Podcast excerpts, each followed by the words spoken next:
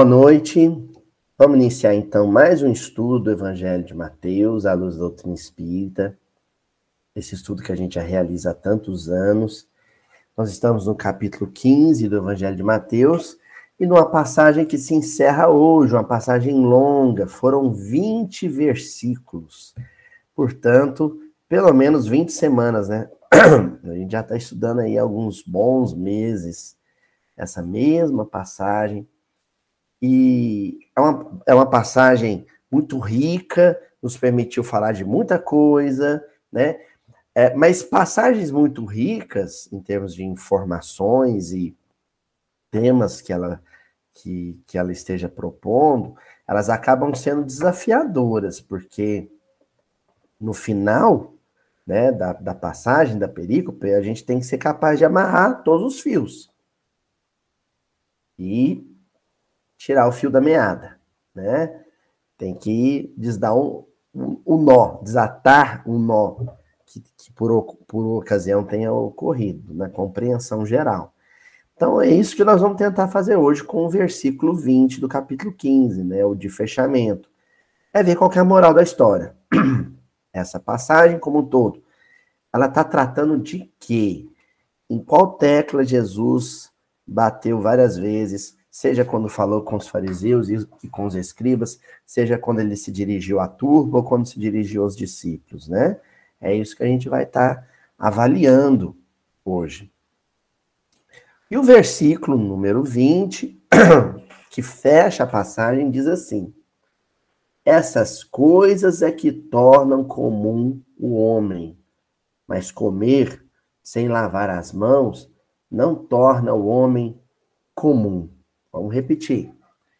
Essas coisas é que tornam comum o homem, mas comer sem lavar as mãos não torna o homem comum. Vocês vão encontrar algumas traduções que dizem assim: são essas coisas que contaminam o homem, mas uh, comer sem lavar as mãos não contamina o homem.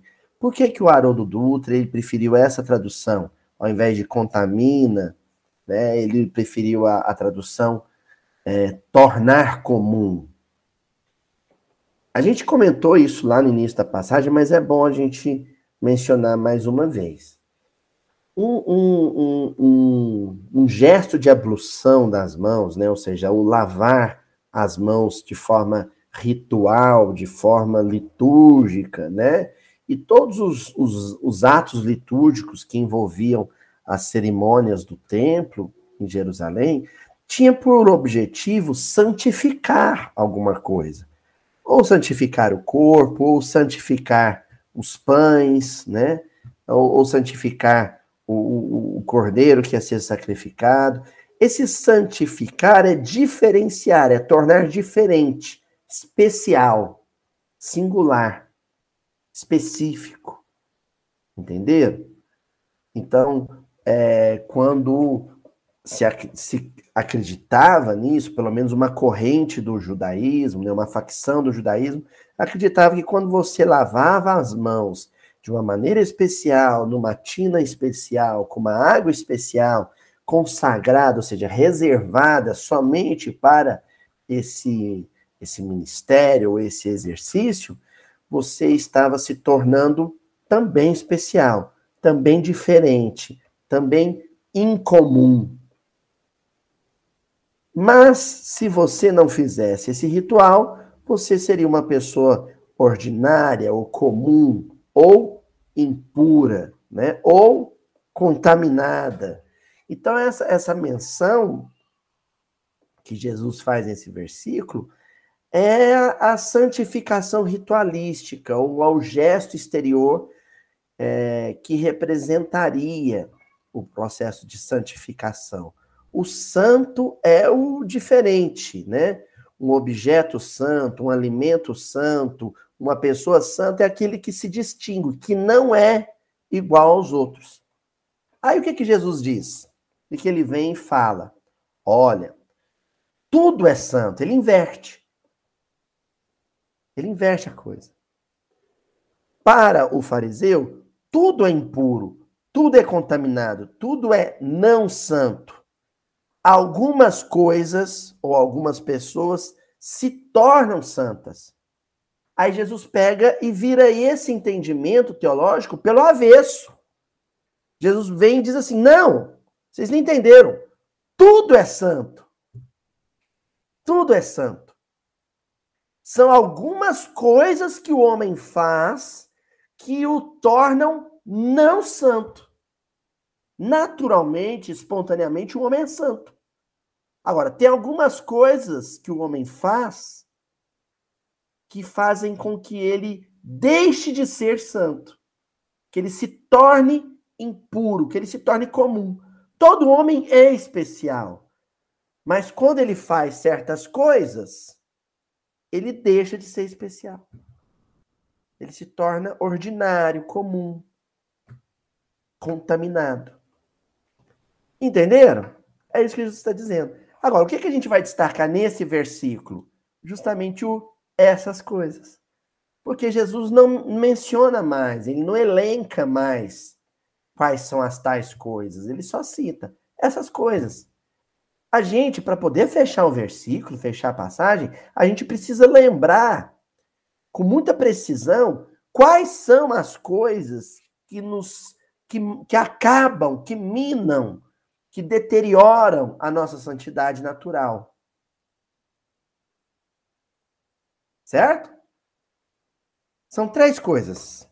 Eu revisitei os episódios anteriores, olhei os roteiros que eu utilizei nas, nas reuniões passadas para poder mapear quais são estas coisas, né?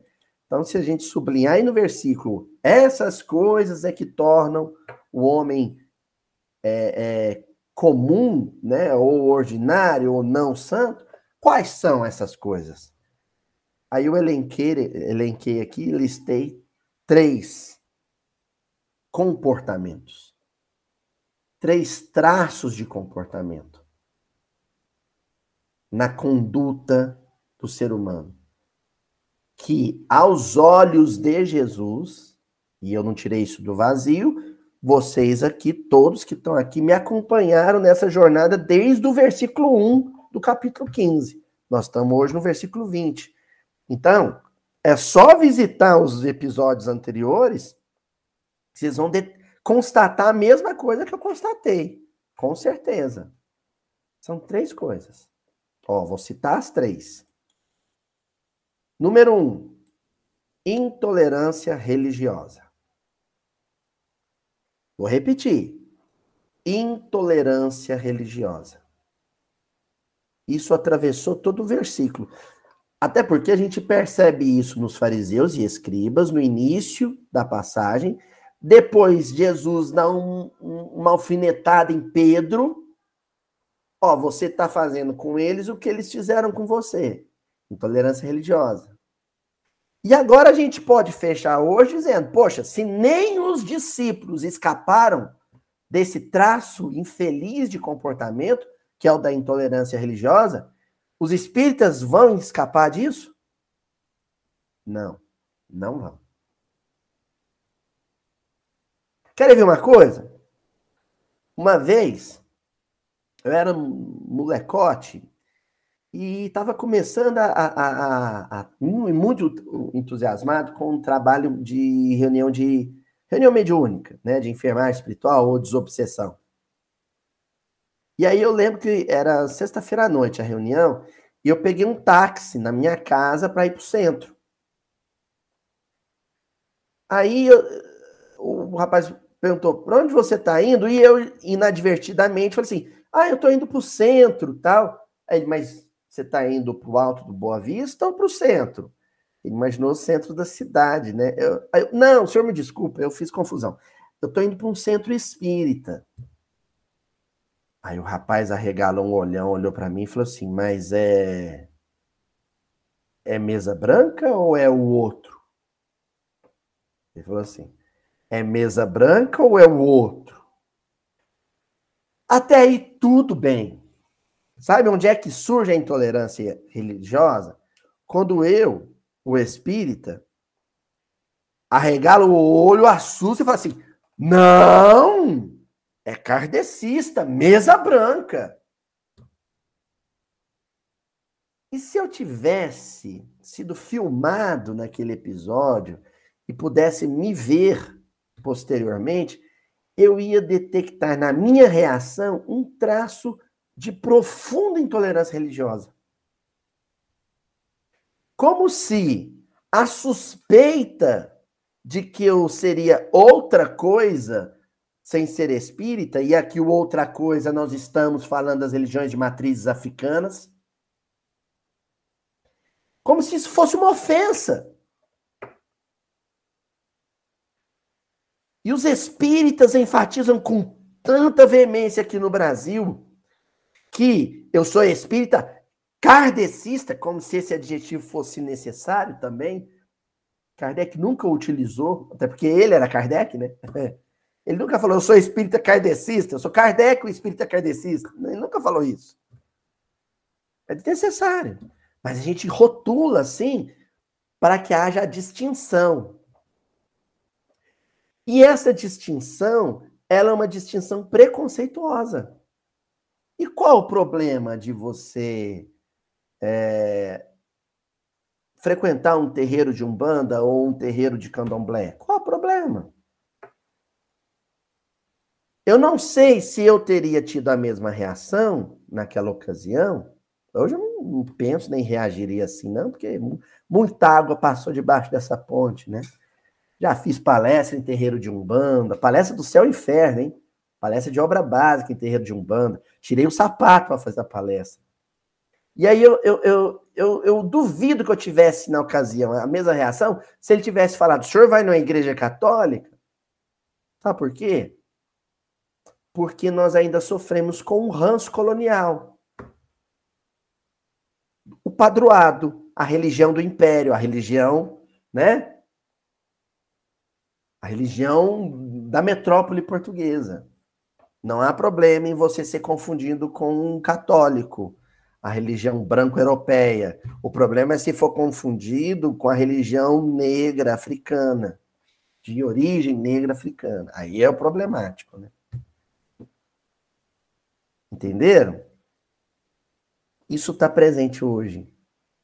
Espíritas também vivem processos de intolerância religiosa.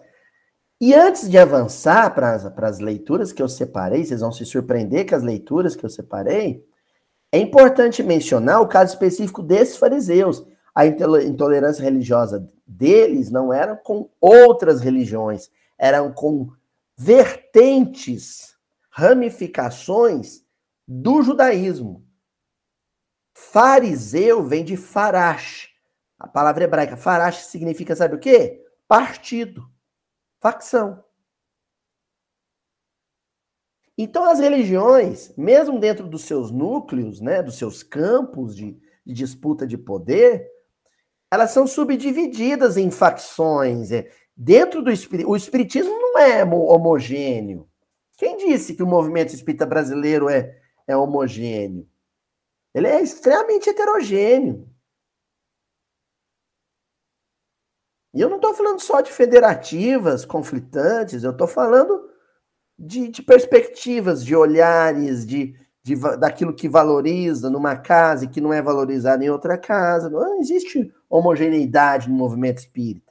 O problema não está aí, a diversidade ela é, ri, é, é, ela é rica.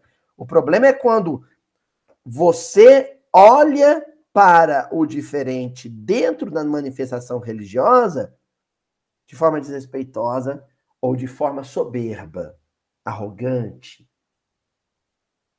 Aí você tem uma caracterização de intolerância religiosa. E por último, ainda dentro da intolerância religiosa, a intolerância religiosa com o não religioso.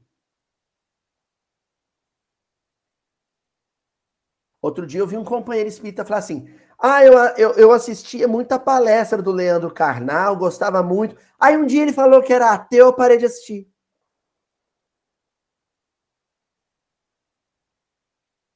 Ou então, ah, eu gosto muito dos livros do fulano. Né? Eu gosto muito dos livros do, do, do, do, do, do Saramago. Pena que ele é ateu. Pena que ele é ateu. Isso é uma forma também de intolerância religiosa. Você é intolerante com quem não é religioso. É intolerante com quem não é da sua religião. E é intolerante com quem é da sua religião, mas vive ela de maneira diferente. No caso, Pedro, André, Tiago, João eram judeus também, mas não é, não viviam judaísmo à maneira dos fariseus e por isso sofriam com a intolerância deles. Ah, eu gosto mais dos livros do Divaldo do que os livros do Chico. Ah, eu gosto mais dos livros do Chico do que o do Divaldo. Não tem importância nenhuma você gostar mais de um autor ou de outro, né? Eu gosto mais de Emmanuel do que do André Luiz. A minha avó falava é um absurdo, eu gosto do André Luiz. O Emmanuel é muito difícil. Não tem problema nenhum nisso. O problema é quando você persegue o outro, quando você transforma o outro em antagonista, em adversário e humilha, e ofende, magoa e pisa no coração do outro. Isso é, isso é intolerância religiosa. Tá bom? Segunda coisa, aporofobia. Falei um palavrão, o povo fez até careta. Aporofobia. Pois é, gente. Vocês nunca ouviram falar em aporofobia? Quem lembra do Caco Antibes? Lembra do Caco Antibes, do Sai de Baixo? Personagem do interpretado brilhantemente pelo Miguel Falabella, né? O Caco Antibes, ele sofria de uma doença social, psicossocial, chamada aporofobia. É o horror a pobre. Lembra que ele dizia essa frase? Horror a pobre? Lembra? Ele falou assim: eu tenho horror a pobre. Aí falava da coxinha no aniversário, cajuzinho, da sandália de dedo presa com um grampo de cabelo, né? Do, do, do, do pobre que ia no restaurante, no final sobrava quatro dedos de Coca-Cola na garrafa 2 litros, ele levava para casa. Lembra disso? E a gente ria, mas nem sempre isso é engraçado. Porque tem gente que realmente, tem gente não, aliás, existem grupos sociais inteiros que têm horror a quem pertence a uma classe social pouco abastada.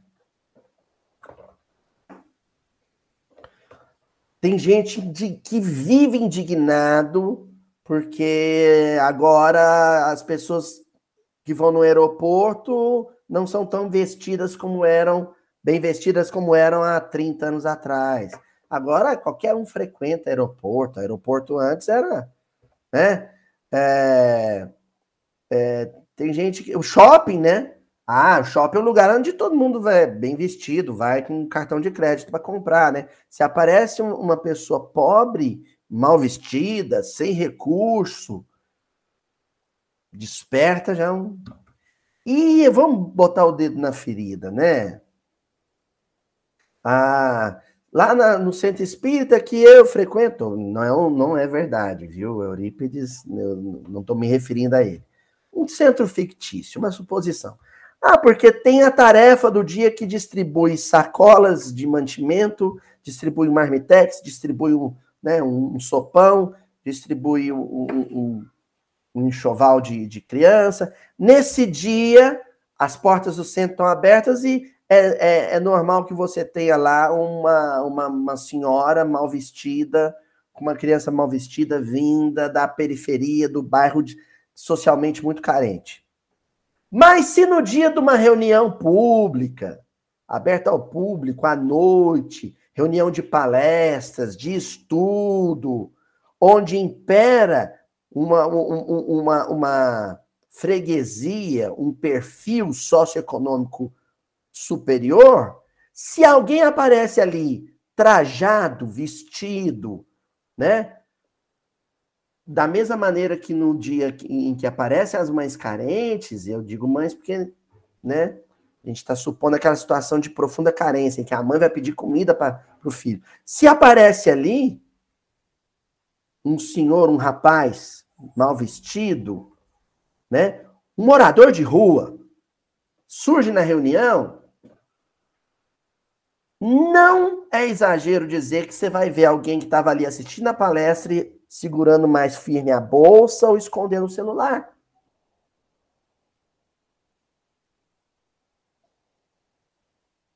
Ou ficando aflito, inquieto.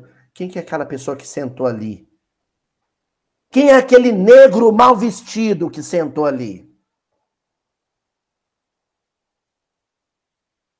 Hã? Hã? E aí logo vem um dirigente da casa conduzi-lo até lá fora ou perguntá-lo de forma humilhante: é, a gente pode ajudar o senhor em alguma coisa?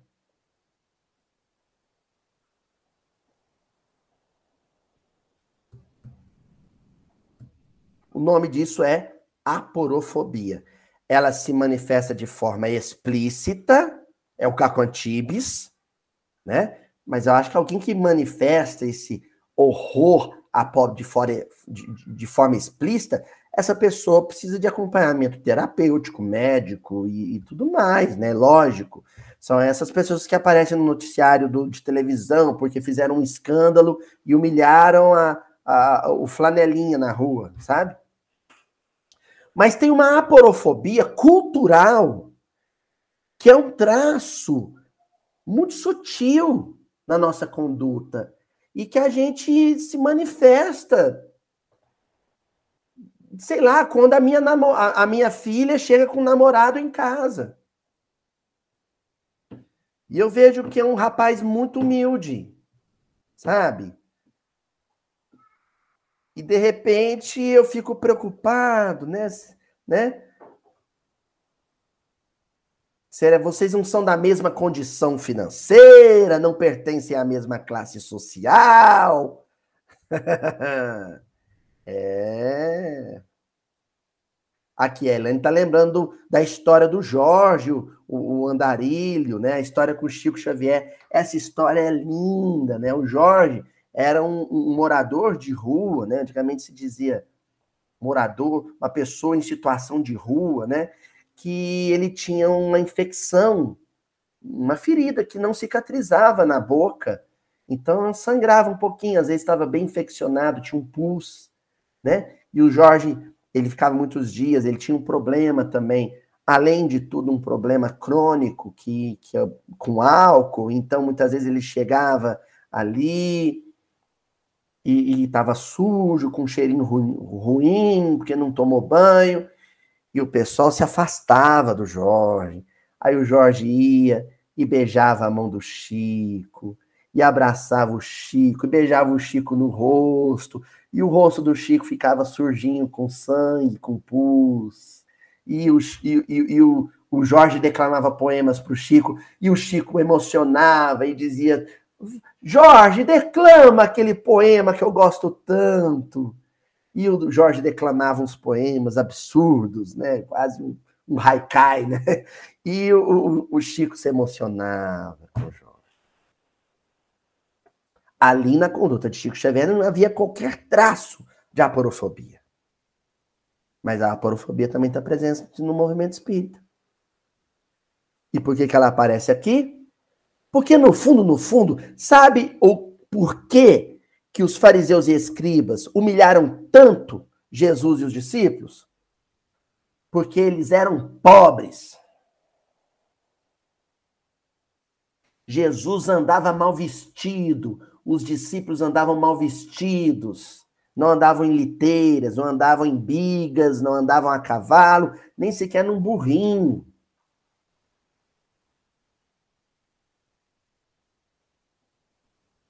Olha, gente, a Galileia era o lugar mais miserável em termos sociais da Palestina. Era o interior miserável da Palestina. E o terceiro tópico. Então, nós já falamos da intolerância religiosa, da aporofobia, e agora vem o terceiro tópico xenofobia. Quem aqui sabe o que é a xenofobia? Xeno, do grego estrangeiro. É o horror ao estrangeiro. É uma forma de etnocentrismo, né? A questão é a seguinte: a Galileia, a palavra Galileia, vem de uma expressão em hebraico que é Galil Hagoim, né? O círculo ou cinturão dos goim, dos estrangeiros, dos não-judeus. Isso aí eu, eu, eu expliquei lá no, no, no, livro Celeiro de Redenção, no capítulo, no primeiro capítulo que eu escrevi, eu expliquei isso lá melhor. Mas basicamente a invasão assíria fez um strike populacional na região norte de Israel. Então a Galiléia em si, né, ela recebeu muitos forasteiros conduzidos pela autoridade assíria e muitos judeus que ali viviam foram para a diáspora, né? Foram viver em outros locais. Como ficaram os judeus, eles acabaram se mesclando. Houve uma miscigenação, uma miscigenação de fato, né, genética, ou seja, judeus e egípcios se casaram, persas e babilônios tiveram filhos juntos, e ali aquela população virou uma população mestiça, misturada, né? Era a região que mais falava língua estrangeira, então um galileu, ele falava fluentemente o grego, o persa, o egípcio, e a, a, havia também a miscigenação, miscigenação cultural, a própria religiosidade do local não se manteve com aqueles traços de pureza próprios de Jerusalém. Entenderam? Então, quem era de Jerusalém tinha um certo asco, uma ojeriza, um certo horror ao pessoal da Galileia, porque aquele pessoal da Galileia era era estrangeiro, era gentil, era sabe, era forasteiro, não era puro, não era judeu, puro sangue. Sabe? Eles sentiam, esses fariseus, esses escribas, sentiam pelos galileus, né? É, é, famosa aquela passagem do início do, do livro Boa Nova, né? Ah, em que o, o, o Hanan, o, o sacerdote, vê Jesus e já identifica em Jesus traços étnicos de um galileu, né? E aí ele chega para Jesus, fala: "O que que fazes por aqui, galileu?" É tipo: "O que que você está fazendo aqui? O gringo, estrangeiro, vai embora daqui, você não é bem-vindo aqui, né?" E aí Jesus começa uma, um diálogo com o sacerdote e fala, ó, que ele, os, os servos do reino de Deus viriam, né, de, de, de todas as categorias sociais. E aí o Hanan pergunta para ele, mas até da Galileia? Alguma coisa boa vem da Galileia? Então, o bairrismo, o regionalismo, é uma forma de xenofobia. O bairrismo é xenofobia. É, é xenofobia. Sabe, o bairrismo, assim, tipo, ah, mineiro não, não, não se dá bem com, com, com, com paulista, paulista não se dá bem com paranaense. Isso aí é xenofobia. O horror a, a, a quem vem de fora. Ah, eu não tenho horror a estrangeiro. Não, tem um vizinho meu que veio da Áustria, que eu até brinco com ele, ensino umas palavras em português para ele, porque eu gosto muito dele, porque ele veio da Áustria. Porque se ele viesse de Cuba ou da Venezuela, você não se daria bem com ele. Se ele viesse da África, do interior da África, você não se daria bem com ele. Se ele viesse de um país árabe, se ele fosse um muçulmano, você não se daria bem com ele. Por quê? Porque nós vivemos um, num ambiente eurocêntrico. Olha só, a América do Norte é eurocêntrica, a América Latina é eurocêntrica. A Europa continua a ser o centro do mundo nas nossas cabeças. E então o neocolonialismo, o neocolonialismo europeu, ainda sobrevive só que dentro de nós. A dificuldade com o asiático, a dificuldade com o árabe, a dificuldade com o africano, sobretudo.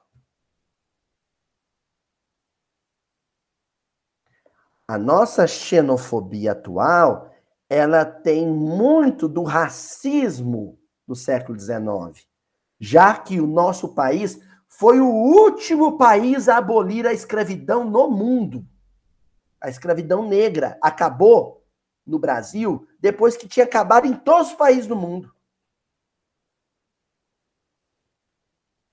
Precisou da própria Inglaterra cutucar os, sabe, o Estado brasileiro e falar assim, ó, tá prejudicando nossos negócios. Se continuar 70% da população cativa, não tem quem compra produto inglês.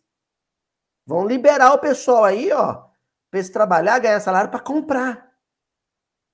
Nosso parque industrial precisa vender. Só que esse processo é feito de uma maneira tão absurda, né? Abre a porta da senzala e fala, vai para a rua, se vira. Ao mesmo tempo em que o governo brasileiro começa a importar italiano, alemão, promovendo uma coisa surreal chamada clareamento da raça. O Brasil vai ser mais civilizado se ele for mais branco, menos mulato, menos pardo, menos negro. E para isso, a gente vai trazer italiano, alemão, polaco para o Brasil a ideia absurda do governo republicano já é que, com o tempo, à medida que as brasileiras, se os brasileiros fossem se casando com os imigrantes, o Brasil ia ficando europeu. Mas é lógico que isso não aconteceu. É claro que isso não aconteceu. Graças a Deus que isso não aconteceu, porque senão nós não teríamos a riqueza cultural que nós temos hoje.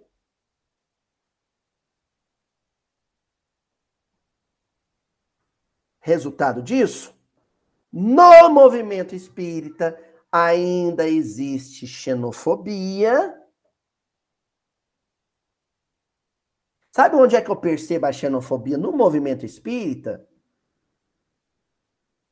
Quando um espírita regala o olho e, fa e se assusta se numa palestra, por exemplo, eu digo que a gente pode reencarnar numa família muçulmana e ser um muçulmano de mesquita na próxima encarnação para ajudar na regeneração do orbe.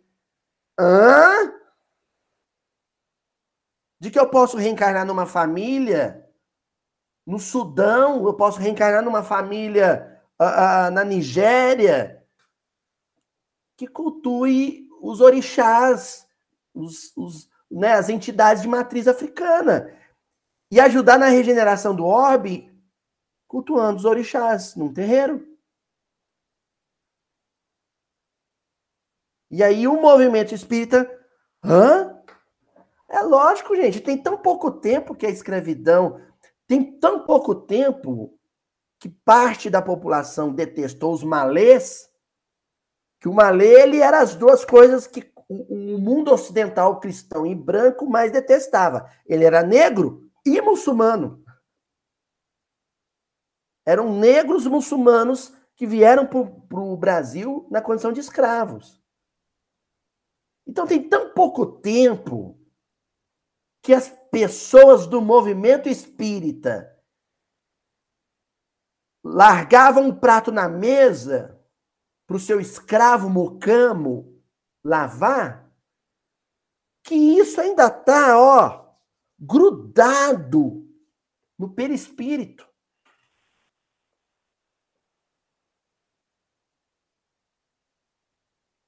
Eu não sou, portanto, um espírita ex-racista, ex-senhor de escravo. Eu sou um espírita e racista em regeneração. Não põe no tronco mais. Não põe no tronco mais. Não tranco na senzala mais. Mas fico hum, meio incomodado se minha filha tiver filhos mulatos.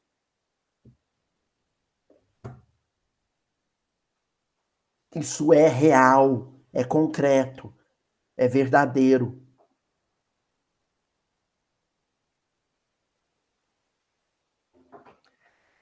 Eu me lembro, olha só, quando o Raul Teixeira veio aqui em Uberaba fazer palestra na década de 90, uma pessoa muito próxima falou assim: Nossa, ele é um negro lindo, né? Eu falei: Por que ele tem olho verde?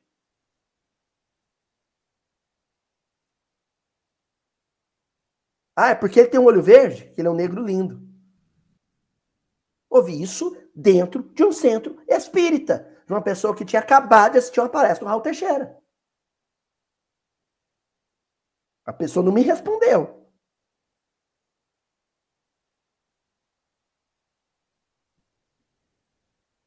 Ele não é lindo porque tem o cabelo crespo, não é lindo porque tem a, a pele bronzeada.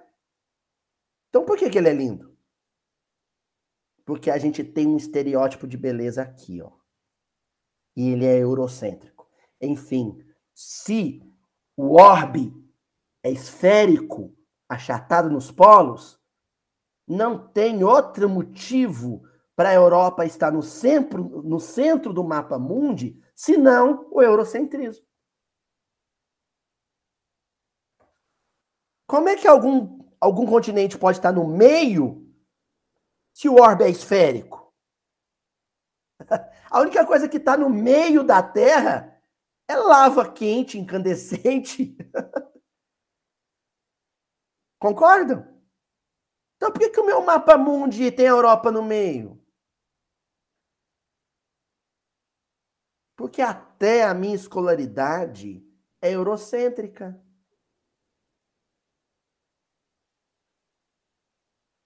Então, a democracia racial no Brasil é um mito. E a razão, a explicação é espírita. A explicação é espírita. Todos aqueles senhores de escravos brancos que usufruíam, desfrutavam da mão de obra negra, estão reencarnados no século XXI. São idosos, são jovens ou são crianças.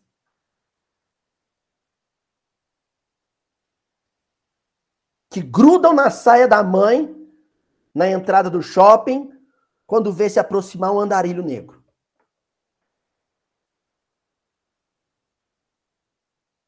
Se eu perceber no meu filhinho de cinco anos algum traço de xenofobia, racismo, aporofobia ou de intolerância religiosa, aí tem.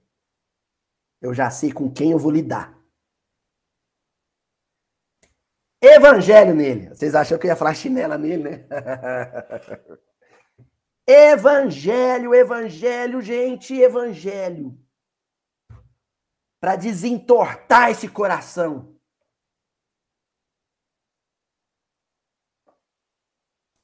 Mas eu trouxe aqui a contribuição literária do nosso querido Emmanuel.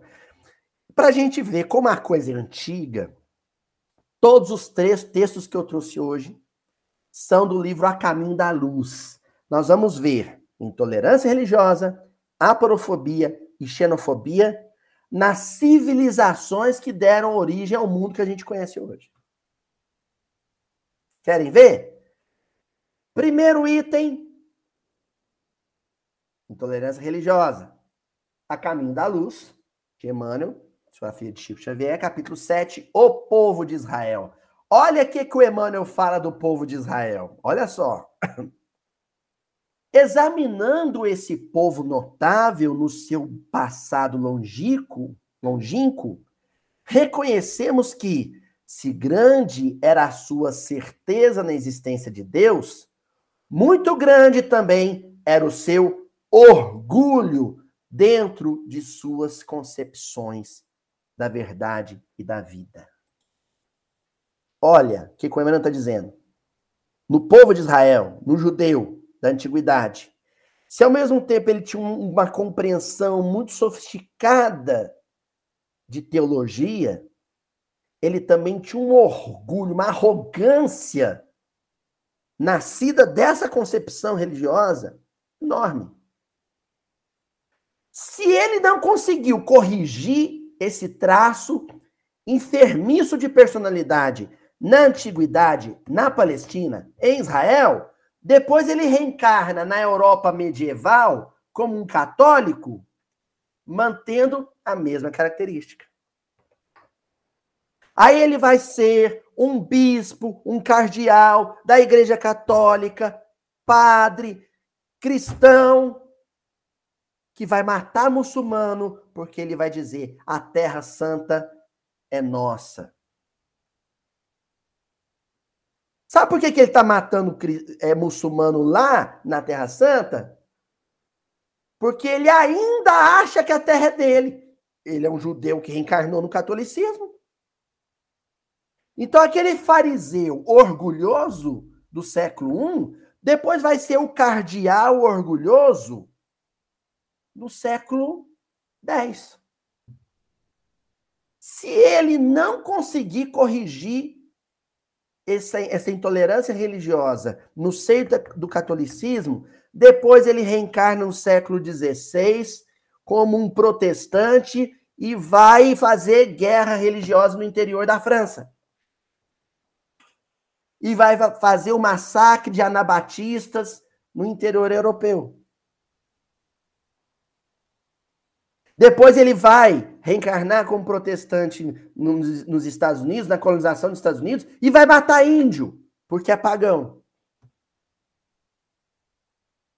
Aí, se ele não consegue corrigir isso no seio do protestantismo, pilgrim, né, puritano, na América do Norte, ele reencarna no Brasil como espírita. E vai ser um espírita orgulhoso e arrogante. Que usa a sua oratória para falar mal de protestantes católicos porque não acreditam em reencarnação. E vai bater no peito e dizer: Nós espíritas que conhecemos a reencarnação, Olha de onde vem o orgulho, a empáfia, a arrogância religioso, religiosa desse cidadão. Quer dizer, o problema não está na religião, está nele, porque ele mudou de religião e manteve o mesmo comportamento. E se reencarnar ele no budismo, ele vai fazer massacre de tibetanos lá no, né, no, na, na, no extremo oriente. Se reencarnar ele no islamismo, periga ele fazer atentado, bomba lá ou espancar a mulher. Como um muçulmano ortodoxo, radical. Agora, se lá na Palestina ele já conseguiu corrigir a sua empáfia religiosa, certamente ele já reencarnou na Idade Média como um sacerdote benfeitor, generoso. Se ele corrigiu isso na Europa medieval, depois ele reencarna como um protestante generoso nos Estados Unidos. E se ele corrigiu isso no, na América do Norte no século XVIII, depois ele reencarna no Brasil como um bom espírita. Quem que é o bom espírita? É aquele que nem se percebe como espírita ele só se enxerga como espírito. Porque a única coisa que a gente de fato é, é isso: espíritos. Tudo mais é passageiro. Inclusive a minha indicação religiosa no formulário do IBGE.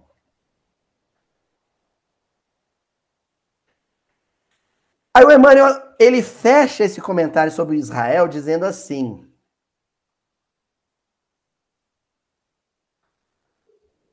Mas, ó, perdão. E recordando esses apontamentos da história, somos naturalmente levados a perguntar o porquê da preferência de Jesus pela árvore de Davi, para levar a efeito as suas divinas lições à humanidade. Mas a própria lógica nos faz reconhecer que de todos os povos de então, sendo Israel o mais crente, era também o mais necessitado, dada a sua vaidade exclusivista e pretensiosa. E eu digo mais. Por que, que eu vim conhecer o Espiritismo no Brasil? Por conta da minha vaidade exclusivista e pretensiosa. Mas por que, que eu reencarnei em Uberaba e convivi com Chico Xavier? Por conta da minha vaidade exclusivista e pretensiosa. Porque lá na escolinha do Chico, meu filho, os meninos mais levados, mais sapeca, a professora ó, é, segura eles na mão e deixa eles pertinho delas. Quanto mais custoso mais próximo do papai ou do professor, o menino tem que estar, tá, porque se deixar ele sozinho, ele apronta. Entenderam por que, que a gente morava assim tão pertinho aqui em Uberaba do Chico Xavier? Por que, que a gente está tão pertinho de Eurípides Barçanufo? Por que, que a turma lá do Rio morava tão pertinho do Bezerra de Menezes? A espiritualidade tem que reencarnar essas babás espirituais no meio espírita porque senão a gente reproduz no centro espírita os desmandos que a gente cometeu em todos os templos religiosos da face da terra.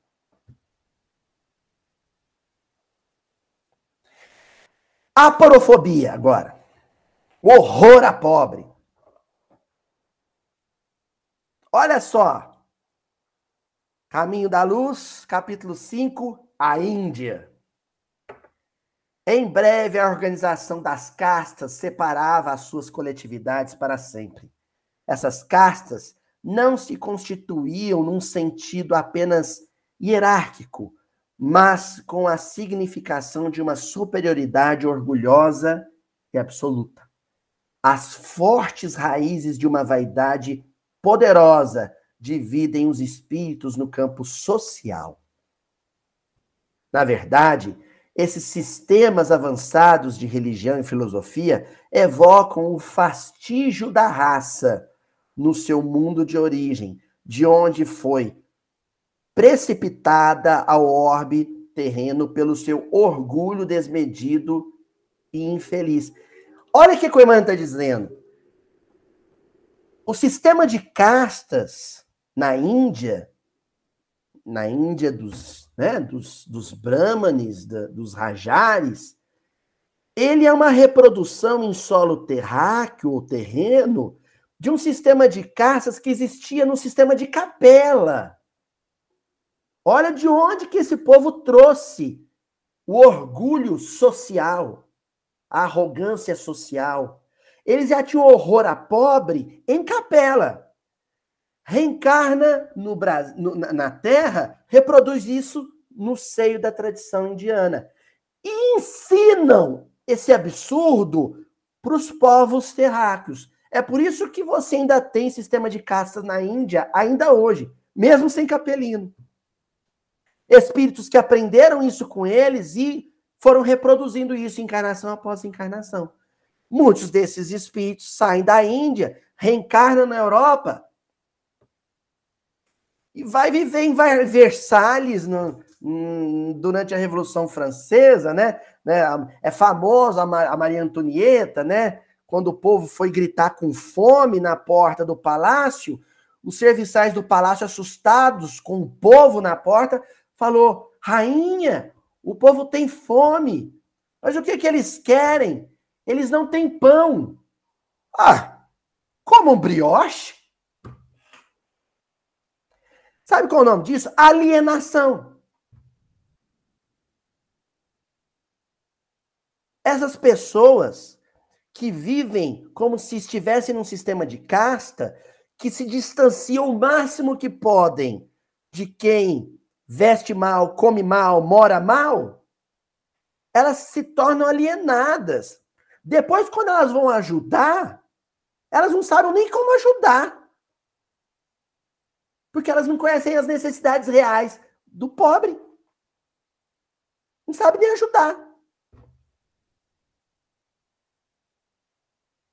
Mas sempre mantém uma postura paternalista diante do pobre. Sabe o que é essa postura paternalista? Nunca enxergam o pobre como um igual. Sempre o enxergam como um necessitado. Contar. Eu não sei se eu contei essa história para vocês. Bom, se eu não contei, lá vai. Vocês perceberam que eu sou maledicente comigo mesmo, né? Eu falo mal de mim pra caramba, né? Mas é fazer o quê, né? A gente tem que assumir o que é. Eu tava vindo da, do serviço, ia buscar a Juliana e o Francisco na escola, né? Aí tinha sempre um sinaleiro. E sempre nesse sinaleiro tinha uma, uma senhora que vinha com o filho pela mão para me vender bala no sinaleiro. E eu sempre trazia uma moedinha ali no, no console do carro para comprar a, a balinha deles. Eles vinham se aproximando e, e eu lá no, no, meu carro abri o vidro porque eu, eu queria ser o, o, o classe média, que não sou, né? Eu sou operário, operário do magistério, né? Mas eu queria bancar o classe média generoso, né? Como a dizer para os outros classes médias, assim, vejam o, como eu sou um classe média consci, consciente. E ele dava moedinha, dava aquele sorrisinho, ela sempre muito simpática comigo. Ficava feliz que eu comprava uma balinha. Aí aconteceu de em algumas semanas eu não ter moedinha por ali, né? A balinha era um real, então tinha que ter moeda, né? Eu ia pedir troco para a moça, né? E aí aconteceu dela vir umas duas ou três vezes e eu fazer sinal que não. Fazia sinal que não. Nem abaixava o vidro. Só fazia o sinal que não. E ela sempre falava assim: Bom dia, que é balinha? Bom dia, que é galinha. Um dia mais distraído, eu parei no sinaleiro, o vidro do carro estava baixado, ela vem vindo, falou: Bom dia! Aí eu já fiz: Não, Aí ela olhou para mim e falou assim: Você não quer o meu bom dia?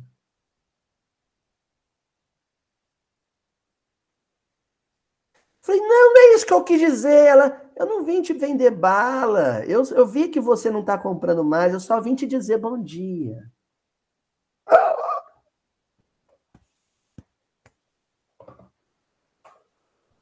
Isso é o paternalismo. É uma forma de aporofobia. O pobre, quando se aproxima de mim, ou ele vai me roubar, ou ele vai pedir alguma coisa. É isso? É lógico que não é. Mas é assim que se constrói uma racionalidade que não tem as suas raízes no presente.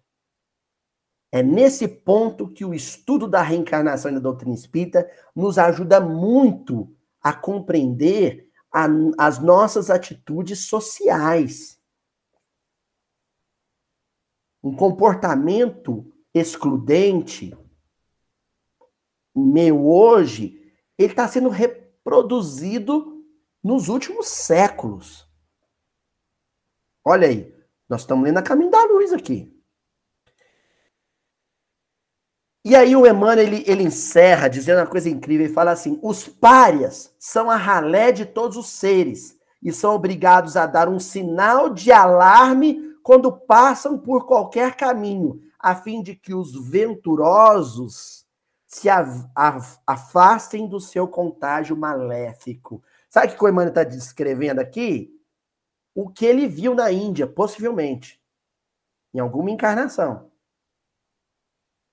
Sabe o que, como é que acontece na, na Índia das castas? Quando o, o pária está se aproximando, ele tem que fazer algum sinal de alerta para o rico olhar e saber que ele está chegando e se afastar.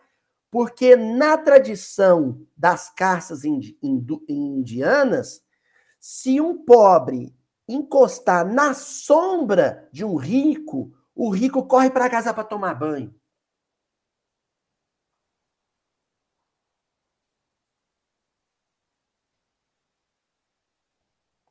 Se alguém pedir um copo d'água na porta da sua casa ou do seu condomínio, e você servir o copo de requeijão que você ia tocar, jogar fora, ou um copo descartável para poder descartar, é porque você tem nojo da pessoa que te pediu um copo d'água. Porque você poderia muito bem fazer com o copo o que você faz com copo de que todo mundo bebe, simplesmente lavar.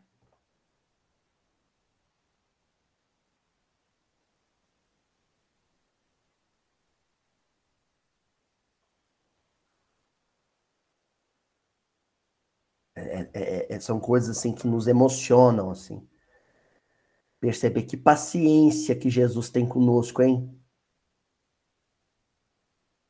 É possível que aquela moça do Leblon, na praia do Leblon, lá no Rio de Janeiro, na Zona Sul, Sul-Sul, né? O extremo sul, quando ela se sente incomodada porque desceu o pessoal do subúrbio de ônibus, com cadeira de praia, para tomar banho de sol na praia dela, é possível que ali a gente tenha ali um, um rajar indiano que está reproduzindo esse preconceito social há mais de dois, três milênios.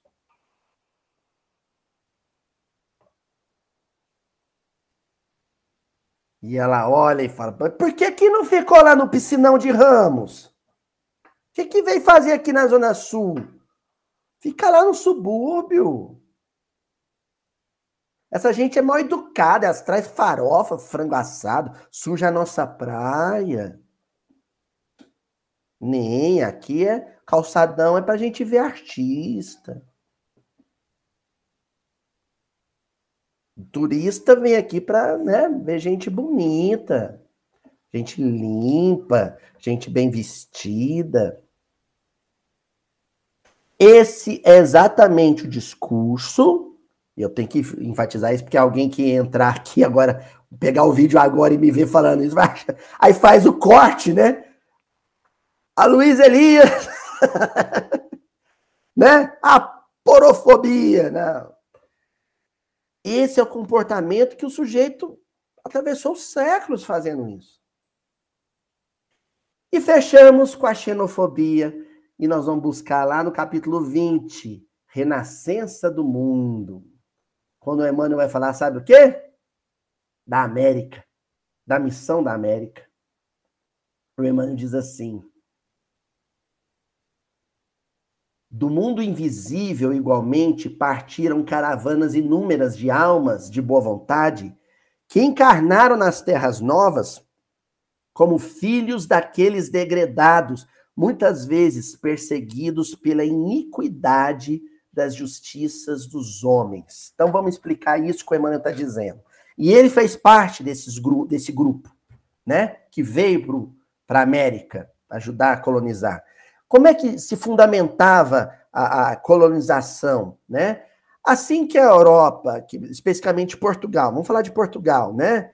Percebeu que ia ser muito complicado a, a fazer as expedições de patrulhamento do litoral, que havia ali a ameaça francesa, por exemplo, na Baía de Guanabara, é, Dom João III ordenou que se trouxesse para o Brasil órfãos, moças órfãs, é, degre, os chamados degredados. Só que esses degredados, é preciso dizer, não era bandido, não, viu, gente? Era, por exemplo, um sujeito que não deu conta de pagar imposto, ou que era judeu, e não quis se converter ao catolicismo, né, ou muçulmano e não quis se converter ao catolicismo, eram degredados, são pessoas não, que não são benquistas, né? Ou uma moça que caiu em desonra e, e, foi abandonada pela família, né? Casou com quem a família não queria. Pega esse pessoal, leva, leva para o Brasil e coloca eles para se reproduzirem com os índios, com os nativos. E aí, esse colono mestiço que vai nascer, súdito do rei, ele ajuda a, a defender o, o litoral. Entenderam? Olha o que o Emmanuel está dizendo. Jesus falou: Ah, então vocês vão fazer isso? Ótimo. Porque nós vamos reencarnar nessas famílias mestiças, nessas famílias caboclas, né, de brancos portugueses colonizadores com índios colonizados, nós, o filho dele, o neto dele, nós vamos reencarnar ali um espírito generoso que vai manter a família unida, a família mestiça unida. Sabe por que isso? Porque Jesus queria a mestiçagem.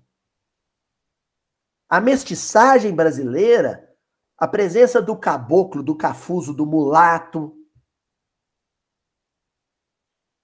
do mameluco, é, ela é importante para a evolução espiritual brasileira. Depois, ele pega o racista, o xenófobo, e reencarna ali no meio deles, como mestiço.